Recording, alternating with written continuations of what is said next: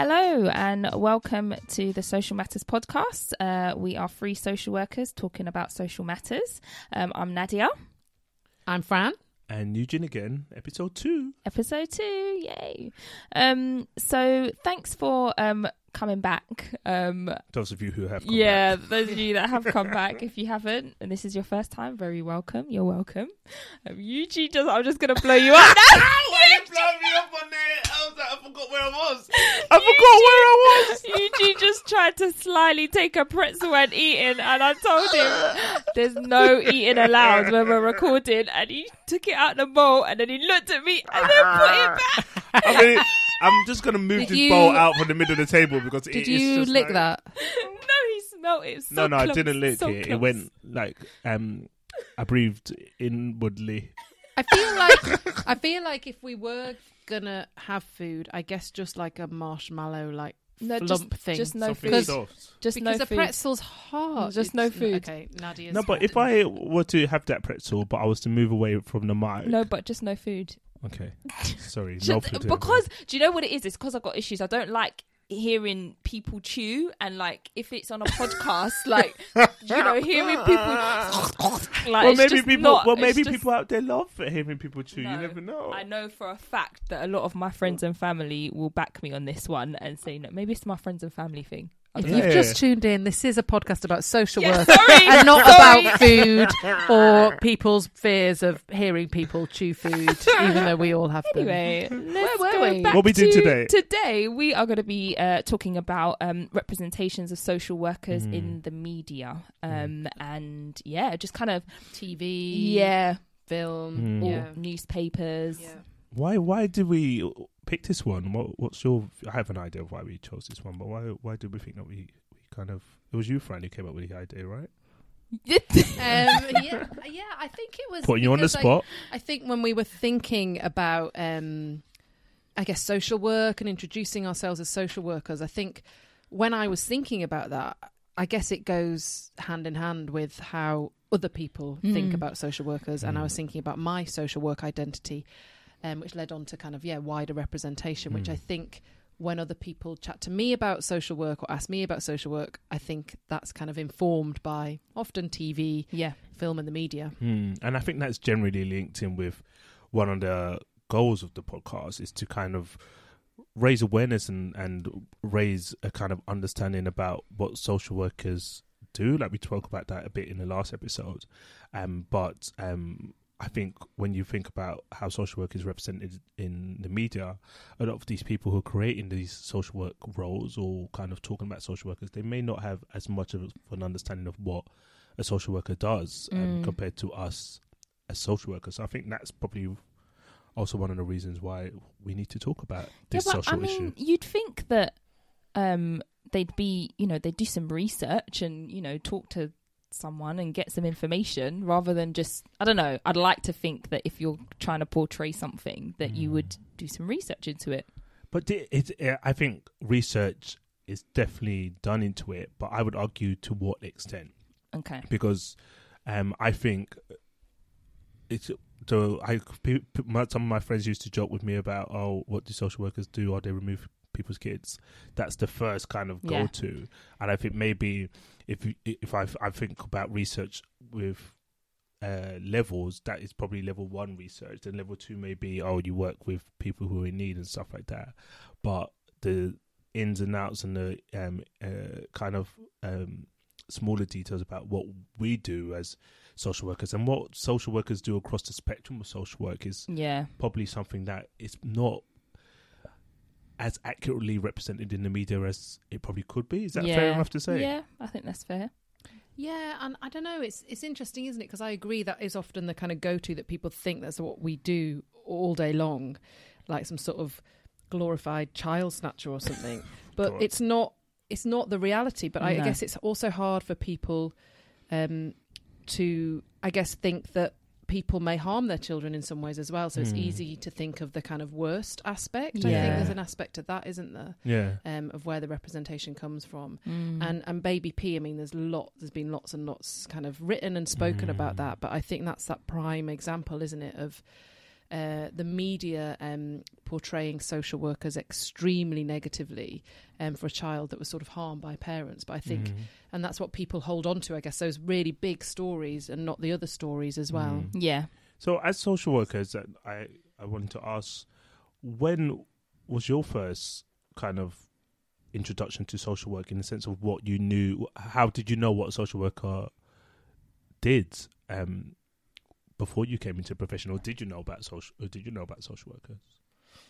Um, I didn't. No, not really. I mean, I think for me, as I said, I lived with some uh, social workers um, when I was kind of in my final year of university. They were year above me, and that's I think when I got introduced to social work. Um, I'd had some interaction with adult social care before that, in terms of. Um, Someone I was working for as a personal carer for a, a lady, um, a blind lady who also had uh, MS, multiple sclerosis.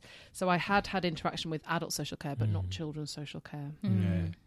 And yeah, I think similarly as I told my story in the last one. For those of you who listened to the last episode, if you haven't, then go back and listen to it. Mm-hmm. I told a really interesting so, uh, story of how I became a social worker, which included um, watching a TV program with a social worker in it, and I think that was my first real introduction to what a social worker was. And then I started to do my own research, but I've always kind of seen social workers pop up in um, shows like EastEnders.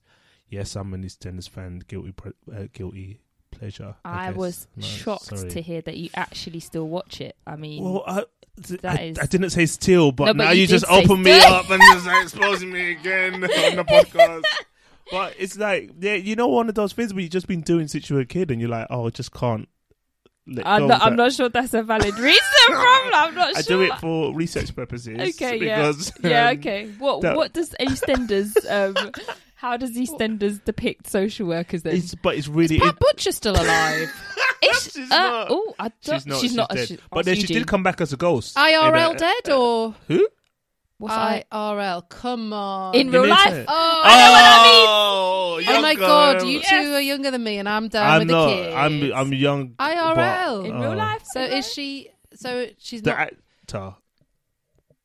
No, The real Pam, woman. Pam, Pam Pam- St Clement. Yeah. Oh, is that her name? You know her name? yeah. Is she alive? In real life, I don't know. Oh, I, you're I not hope a super so. fan. I But hope is so. Pat Butcher alive? No, Pat, But- but Pat Butcher is dead, and she came back as a ghost um, in one episode. she did, not as a ghost. Well, maybe as a ghost. So when Peggy Mitchell was dying, Okay, no, no, let's not do this. Come on. Okay, no, no, Okay. no, no, no. Okay, so EastEnders. EastEnders, social workers. Back to your question, how social workers is represented in EastEnders.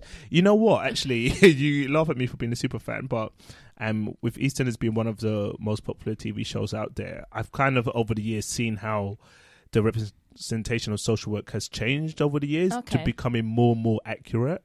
So I think what we kind of um, it, it's closer now to what social workers do. Um, IRL.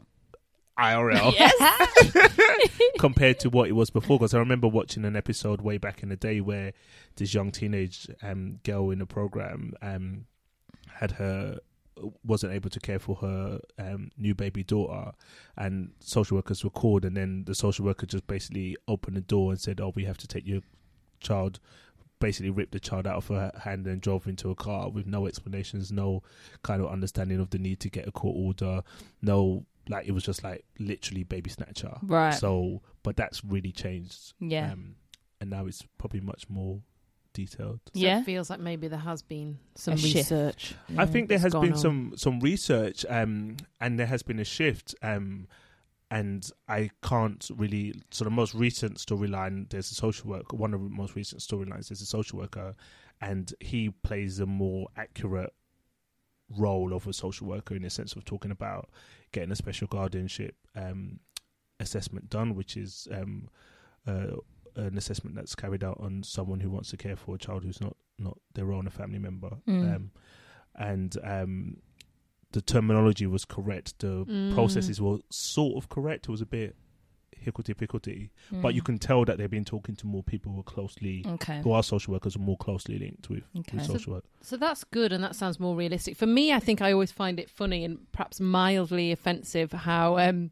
the sort of stereotype of how social workers look. So, have you Yeah. seen the film Precious? No, I've So- not Yes, seen I've seen it. Precious. So the social That worker, really in, wanna the see social Mariah worker in there is Mariah Carey, which you wouldn't recognise. So she comes out with like a holey cardigan and a moustache, and I'm just like, oh my god, like it's just this real stereotype. And you know, me and Eugene do have moustaches, but I don't, I don't You know, don't have I a don't know, moustache. like if that's a true representation. What do you think? No, your moustache is fantastic, by the way. Oh, but it's you're pretty hard to such boy see. man. It's- You don't have a It's moustache. okay. I'm all right with it. I'm all right with it.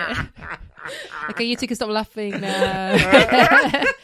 but yeah, there's something about that visual, isn't there, of, of association of it sort of being a predominantly white middle class, a sort of almost do-gooder Mm. kind of associated with, I guess, you know, the development of social work and sort of philanthropy and uh, socks and sandals and a moustache. There is Mm. this sort of stereotype. I don't know. No, I think that that's pretty accurate in the sense of stereotype because I'm just thinking about these social workers who've appeared in EastEnders being um, that way, kind of inclined, and and also the, I don't know if you've uh, watched. Uh, I was just about to say Precious. It wasn't Precious. Kiri. Yeah, I've seen Kiri. one, Yeah, um, have you seen it? I no, I, didn't haven't see seen that. it. You've seen Yeah, it. yeah, all. yeah, yeah, yeah, yeah. So how? What was the social worker like in So the social worker was kind of like she she wore a cardigan. Um, I think you said that yeah, cardigans was a thing. Um, and she was very kind of like busy. Um, um, she had a dog. She also had a bit of an alcohol problem, which yeah, I don't, I didn't, I wasn't loving that part of her representation. But Mm. she kind of came across as you know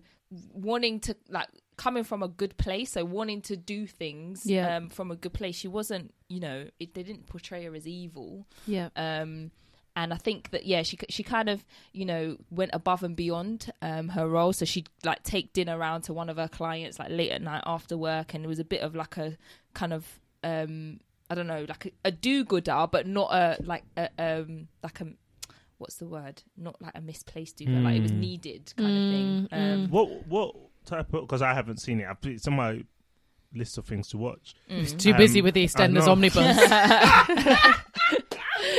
list of things after EastEnders.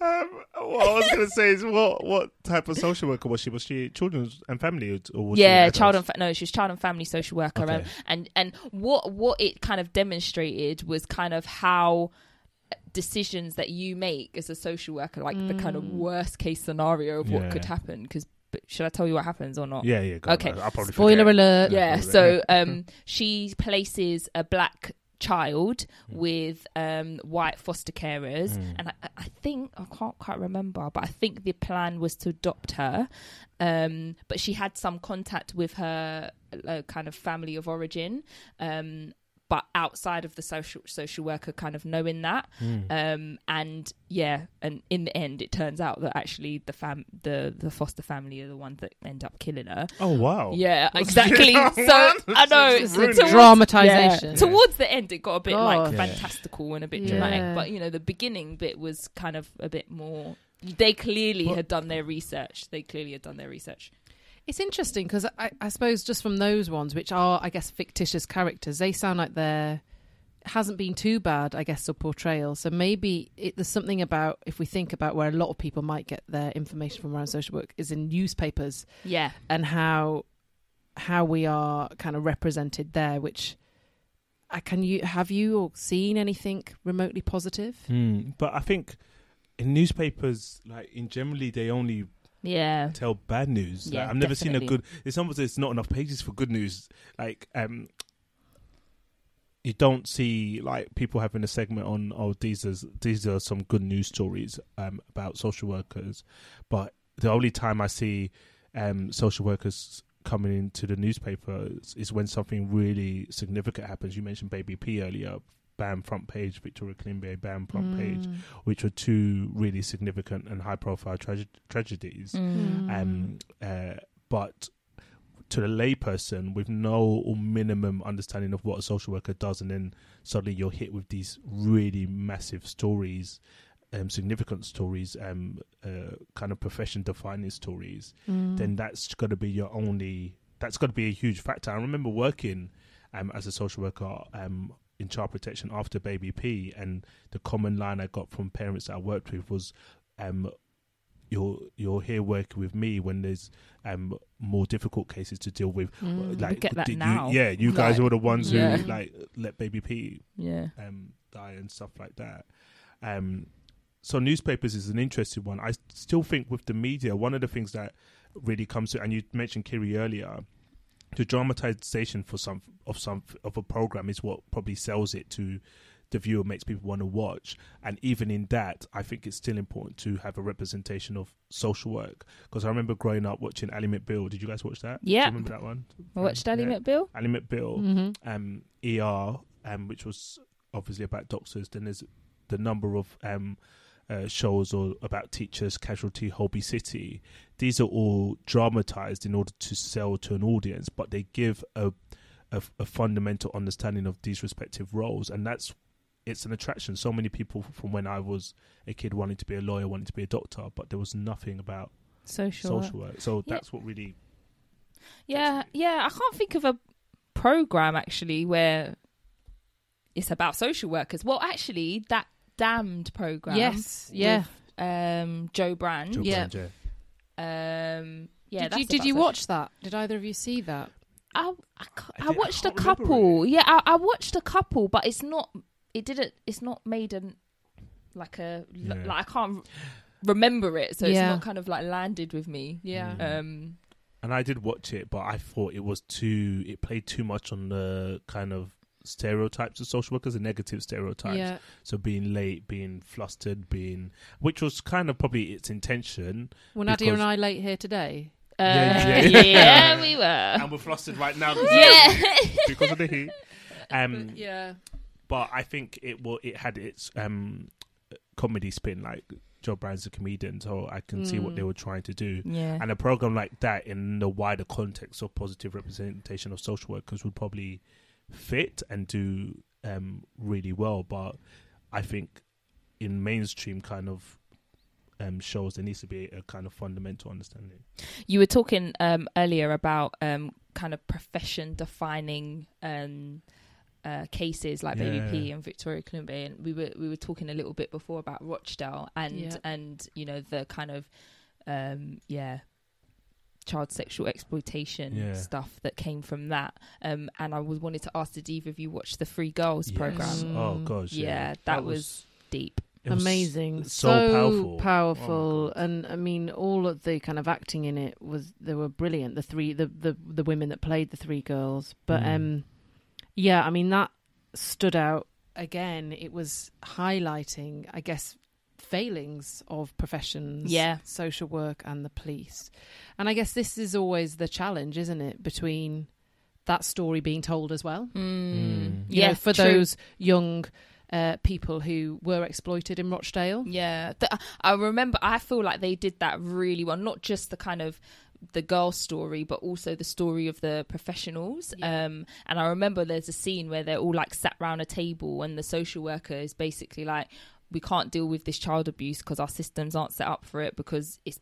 abuse happening outside of the home like and i just remember something oh yeah like our systems before Rochdale weren't set up to kind of deal with abuse that wasn't happening in the home. Um, so yeah, I think I think it was it was a pretty. I thought it was. I thought they did that really well in terms of the social worker story. Yeah, I definitely agree. I didn't walk away from that because every time I see a social work on TV being represented, I, I kind of think to myself inside, "Come on, do it right, do it correct. Yeah, um, don't kind of make Don't it flop. too. Yeah, don't flop the show really. and I wa- I stopped watching that and and was like knowing the kind of um real life story, thinking that it was well represented and um yeah, because. Uh, with good comes challenging, so it's not everything is a rosy situation. yeah, yeah. Any ideas, just like kind of wrapping up that discussion around, I guess how how we do hear some of those more positive stories. I think that you know, yes, I suppose dramatization gives a bit of artistic license, but we're Yeah. hearing that it is a bit more realistic. And then we've got kind of newspapers, as you said, like news sells that's kind of you know Mm. the darker stories. But how do we get the more positive stories out there? Well, this is part or hopefully a, an intention of this podcast in that we want we do want to have That wasn't a plug, by the Yeah, way. That was a that I was, was a like- question that I'd not just thought up here, and Nadia's plugging. But yeah, You can contact us as, at Social Matters on Twitter and at Social Matters on Instagram. no, but I think you know it's true. Like, I put, you know, part of our discussions when we got together to think about this podcast is like, Yeah. actually, let's have a space where we can share good stories, share Yeah. sh- like strengths, um, and you know, have a bit of a positive kind of vibe going on because Yeah. social worker is social work is not all doom and gloom. It's No. not all doom and gloom at all. and also have a, a space through the wonderful realms of social media where people who are social workers um, can contact us and can contribute and even and for those who aren't social workers who um, have questions like who literally don't know anything about what we, we do Yeah. is to kind of um, have this space to to not only listen to us and talk about social work but talk about social matters and social issues but also to get involved because social work is an is a part of social work is around social justice and social inequality and i think the latter is a responsibility of everyone not just us as social work professionals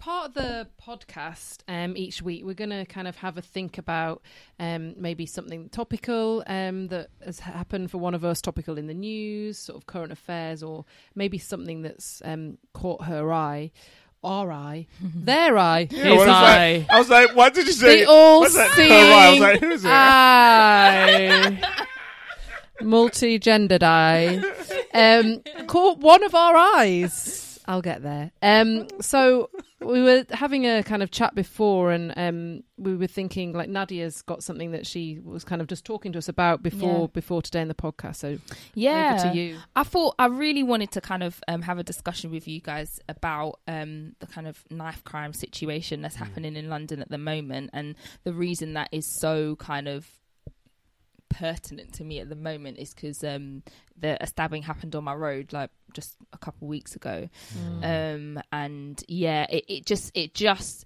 you know. I'm born and raised Londoner. I've lived here all my life. Like stabbings have always happened, kind of, Mm. um, yeah, in and around. Um, but it's literally almost like came to my door, like Yeah. literally. And I just thought, yeah, it's stuff that I'm dealing with in social work as a social worker, and I thought it'd be good for us to Mm. just, yeah, Yeah. talk about it. Really, Yeah. um, yeah, It's in, it's interesting you say uh, born and raised London, and it's kind of always happened. Because I'm not from London, everybody. Um, I'm Can from tell? Can? Yorkshire. I say to these two, "Do I have an accent?" They were like, "Mwah!" "I don't think I do have a very strong accent." But anyway, You have an I'm accent. from Yorkshire. Um, but it's it's sort of it, it's sad as well, isn't it, that you say that it's always happened? I mean, that's a sort of quite matter of fact, Yeah. quite, quite sad thing yeah. do you have you noticed that there, there has been an increase or it's got worse thinking about your own uh, kind of experience growing up in london because yes uh, you know it's always been there but Is it- Mm, I think it has always been there. I think you know I kind of have a bit of a skewed view, maybe because of my role as a social Yeah. worker. So I am working with young people who do carry knives, who are involved in in you know uh, just knife crime and you know Mm. criminal behavior um so maybe may, yeah maybe my perception of it is a little bit skewed but i don't know you know kind of links in with the media thing actually you know because media is more omnipresent is that the right word it's Mm, more uh, maybe. you know yeah i don't know we'll see but it, you know it just means that it is brought to the uh, the forefront a bit more yeah um I, i'm not sure Yeah, no, I would agree with that. I think it's a bit of both. I think there definitely has been a change because I remember, like, um, if you haven't been able to tell by my voice, I'm a man, I'm a black man. And I remember um, growing up and um, friends of mine, I was quite a good boy, but I didn't, I only got into one fight as a kid. But friends of mine, like, would get into arguments, get into fights. Like there'll be fights outside, there'll be fights in the school playground and stuff like that. Um, but when I was a kid, you it, there was never a real fear that if I got into this scrap, that someone else will have a knife, basically. Mm. Um, That's and I- true. I- and and I think that's what's been the shift now is that I think if I reflect on my time growing up as teenager as a teenager, and there was an idea that a selected few will have have have knives or that you have to be in certain kind of circles. But I think what I what we're hearing now with the way that knife crime is reported in the media, um, many of the victims are are not necessarily involved in in um, gangs or involved in any difficulties. They're in the wrong place at the wrong time. They may be stopped um, because someone wants their phone or someone wants money or um, mistaken identity. Like a while ago, um, it's not knife crime, but the girls who got shot outside Mm. because of a drive-by shooting and things like that.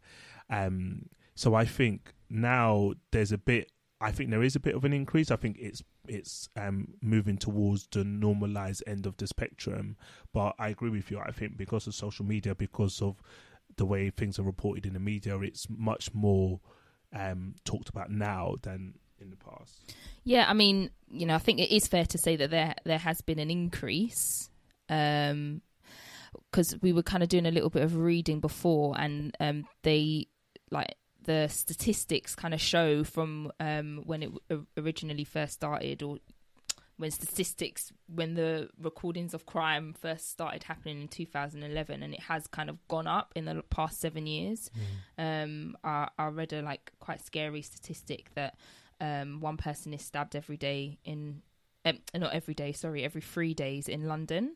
Um and yeah I suppose I wasn't hearing about that kind of that frequency when I was younger but yeah, you know, I think it's it's a difficult one because it, I, I I know that especially the area I grew up that there was a lot of crime and there was a lot of um there were a lot of fights and a lot of stabbings that Mm. I, I, I know of that um growing up. But I suppose having the statistical kind of data um and having it being actually recorded now kind of yeah makes it a bit more I don't know It's scary. for me. Yeah, It's yeah. really scary. yeah Absolutely, because there is, as you said, Eugene. I think there is the sort of we're seeing more of it, kind of in the reporting of it, but that's also as a direct result of it increasing. Like it's at its highest in six years, the stabbings in London. So, you know, it is it is a real kind of worrying problem, and it's just happening so frequently that is is it kind of just normalised for a lot of the young people we might work with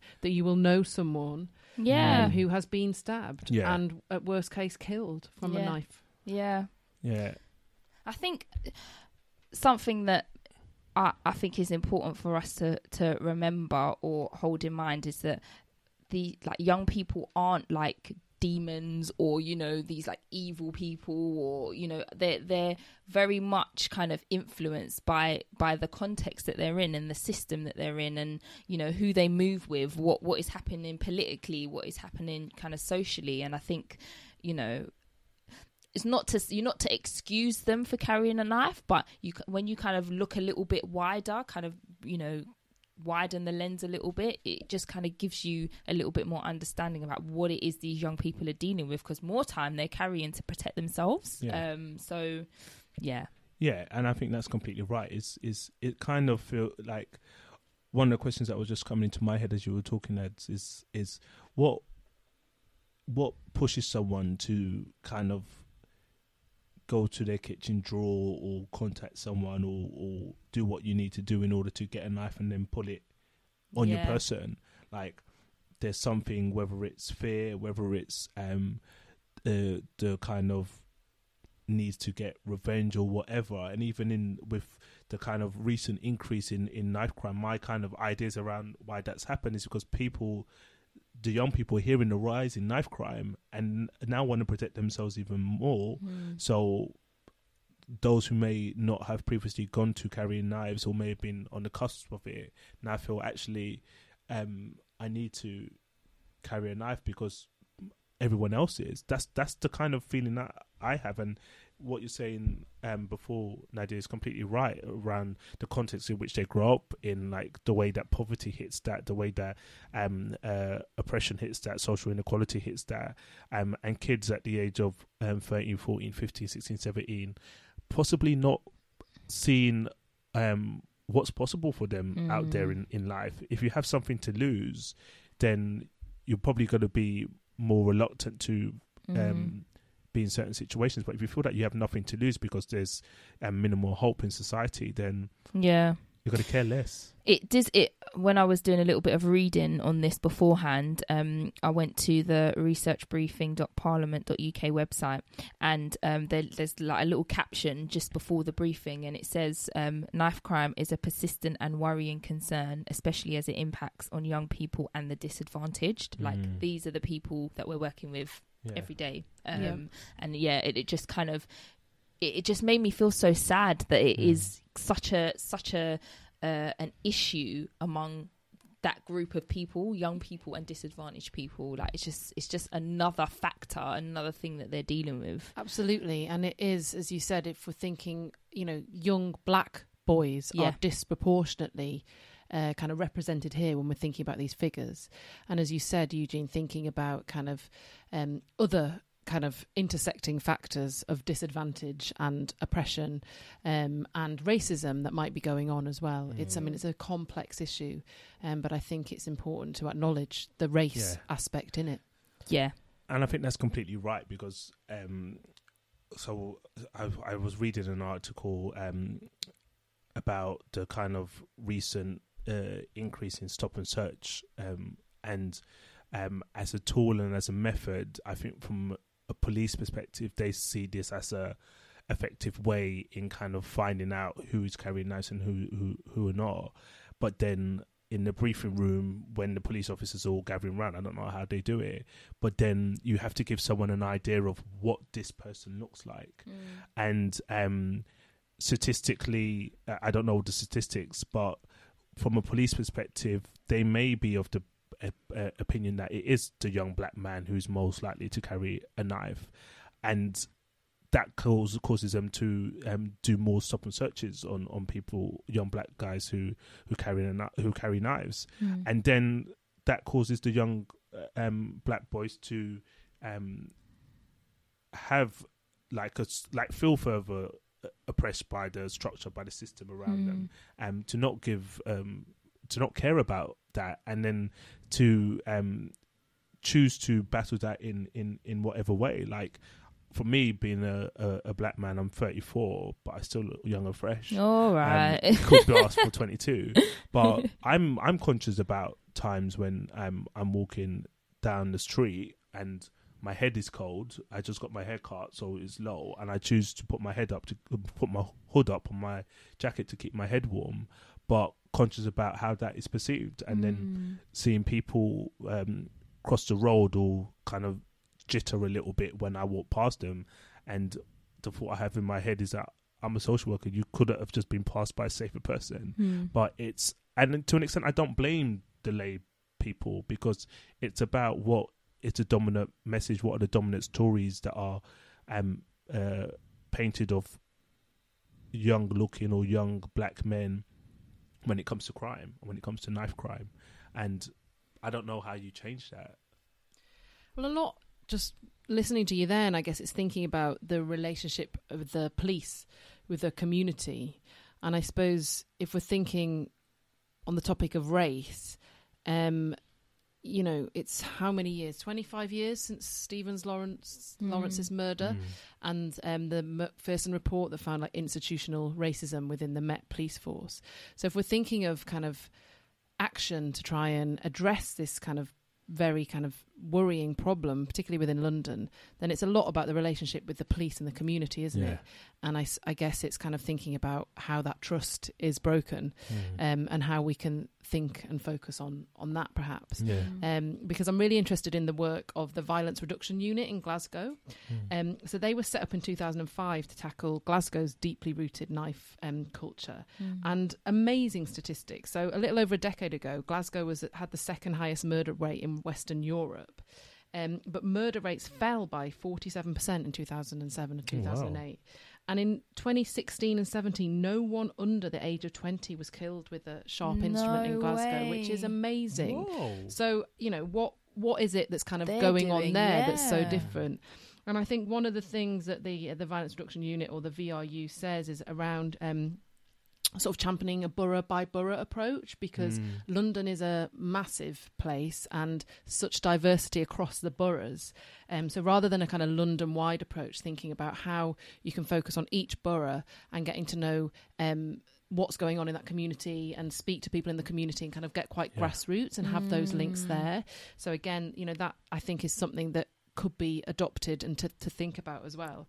I think the other key thing is is around, I guess, government um, funding and a long term approach. So they've had kind of cross party backing and, and Yeah. funding and support, which is obviously key to any of these initiatives. Yeah, that we need to be hitting up Sadiq, innit? So let's go, go talk to the guys in Scotland. Yeah. That's, that sounds so incredible. Yeah. Mm.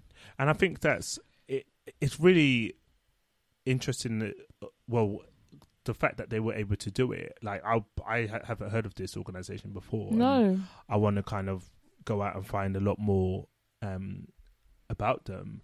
Um, but what you were saying around um, the intervention work, I, I often think that it's intervening or, or kind of talking about um, the relationships, not only with um, the individuals, their families, and the police, but the individuals, the families, and the wider structure of government society.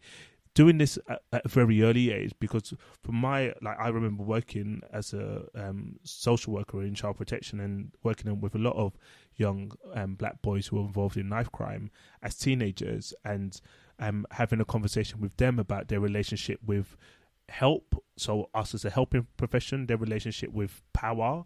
So police, authority figures in school, youth offending, and um, it was all the relationship that was so difficult to turn Yeah. around. So, um, what messages are are they getting from an early age from media? We talked about media as well um, before, but what messages are they getting from media and also from their parents, who probably to keep them safe say, "Don't trust the police."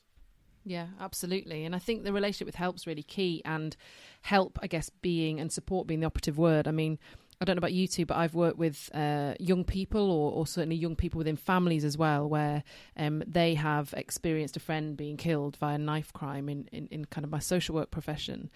And as you said, I often think what help and support and counselling and, and therapy or whatever they might need have, have these young people had. So when we hear about all these uh, young people um, being tragically killed and murdered, what support are they getting in the aftermath of, of losing a friend? And then to still carry on, perhaps living in that community um, with that fear, still carrying a knife, that it might be them one day. Like, where is the support, you know, for those young people in the aftermath? And it's really interesting you say that, and you guys are going to laugh at me. I'm making another link back to EastEnders, um, so- Source of all your knowledge. All- but really powerful, uh, really powerful recent storyline around a young boy who was tabbed in EastEnders, and um, I think previously in TV programs they've done that, and they've like, oh, he got stabbed, and then it, someone's crying for like a couple of episodes. But EastEnders have really gone hard and looked at the Mm. impact that it's had on his mum, on the wider family, on his friends, um, on the whole kind of community, and they have also drafted in um, uh, real life parents who have had their kids stabbed and family Yeah. members, and they've played parts in the episodes or, or kind of talked over um, to kind of Brilliant. share about the impact of of. You're trying of to make me watch it. EastEnders No, now. I tell you, man, source of all So that's information brilliant. And I guess there are things out there, and it's not to say that they're not. I'm sure there are a lot of organisations helping helping uh, kind of victims and the wider family. I guess we just need more of it. One hundred percent, and that's exactly what I was getting at in the sense of it needs we, need more of that, and it's not about like what EastEnders did was was great, and I think it's about that being and something as big and has that has as much of an audience as EastEnders um, does. It's so important for that for them as a kind of moral responsibility to do something like this, and I think more and more people need to be doing it because it raises awareness. Yeah. Well, I was thinking about this um I don't know if it was a political thing or whatever, but do you remember the like slogan like hug a hoodie? Do you remember that? Yeah, yes, Like, it was a political. was it a political I thing? think it was a. I, I don't know. Don't quote me on this, but I think it was focused around like changing people's thought patterns or the behaviors of. And I mean, I think the sentiment behind I don't fully I can't fully remember it, but I think the sentiment behind it I can kind of connect with in that just remember that these people are kids and that they're young people and they're human. Like maybe not hug them because they'll just tell you straight, move move from me. Like, why are you trying to hug me? But, but like, I get, I get the kind of. Yeah, I get it because I do think that we can't we can't walk around being scared of these guys because they're they're Children. They're they're children. Yes. Like Yeah. they're young Yeah. people. They're you know they they they've come from uh, not just always difficult homes. You know Mm. they've come from a whole a whole kind of range of issues. So I do Mm. think that yeah we need to hold in mind they're just human. Yeah, and also give I think give these because for people who come from um like children don't choose what areas they they are kind of brought up in or they can't help the fact that um they come from uh, deprived backgrounds or social so social economic status is not great. But what we have to do as social workers but also as as people because it is a social issue it's a social matter is to give people um give young people the idea of hope the the idea that there's there's much more out there because like people young people need to not look at someone in a really high position and think oh I can't do that. They should look at that person and think okay if I work hard if I focus on what I need to do I can achieve that. But they need people around them not only adults as in their parents but everyone else to be like you can Yeah, definitely do it and definitely. we'll support you in doing that and there are and there are organisations out there, like you say, Fran, that there are places and charities and things out there that are doing amazing work Yeah. with with young people, and actually they should be getting some more airtime um, in in newspapers and you know have features and all the rest of it because yeah, there there is excellent work going on. But we definitely need, uh, you know, within the UK and uh, well, within England rather, and London to really think about trying something different because we've got really amazing evidence from Scotland. There's Exactly. something that works. Yeah, yeah and I said Sadiq, you need to go and talk to um, Scotland. I realise some people might not know who I was talking about. So Sadiq Khan is the our mayor of London. If you're you're not from London and you're listening from somewhere else, just yeah, that's who he is. But I also like that you were talking to Sadiq then. Yes, so he's Yeah, listening. mate. Yes, All Sadiq, right, if you're Yeah. listening. Listening. come on the All show Yeah. definitely we'd love to have There's Steve an come in. invite. All right, guys. Well, thanks for tuning in um, and listening to us. We are the Social Matters Podcast. If you would like to hit us up, please do. We are on Twitter, and our handle is at Matters Podcast, and that's the same on Instagram as well. Um, if you would like to give us some feedback, we'd be so so grateful. Um, we'd like to kind of hear from you what you've enjoyed, um, what you think that we could improve on, um, make suggestions for topics that we can discuss, and and yeah, we'd be happy to consider them. So yeah, please give us some feedback, guys. And any thoughts or comments on anything we've discussed today as well. Yes. Yeah, and continue the conversation, Yes. like um, not only with us on Twitter, but amongst yourselves, because um, this is more than just um, what we do in this room, but it's something for everyone to do. So yeah, definitely continue the conversations. All right, guys. Take care. Bye. Bye. Bye.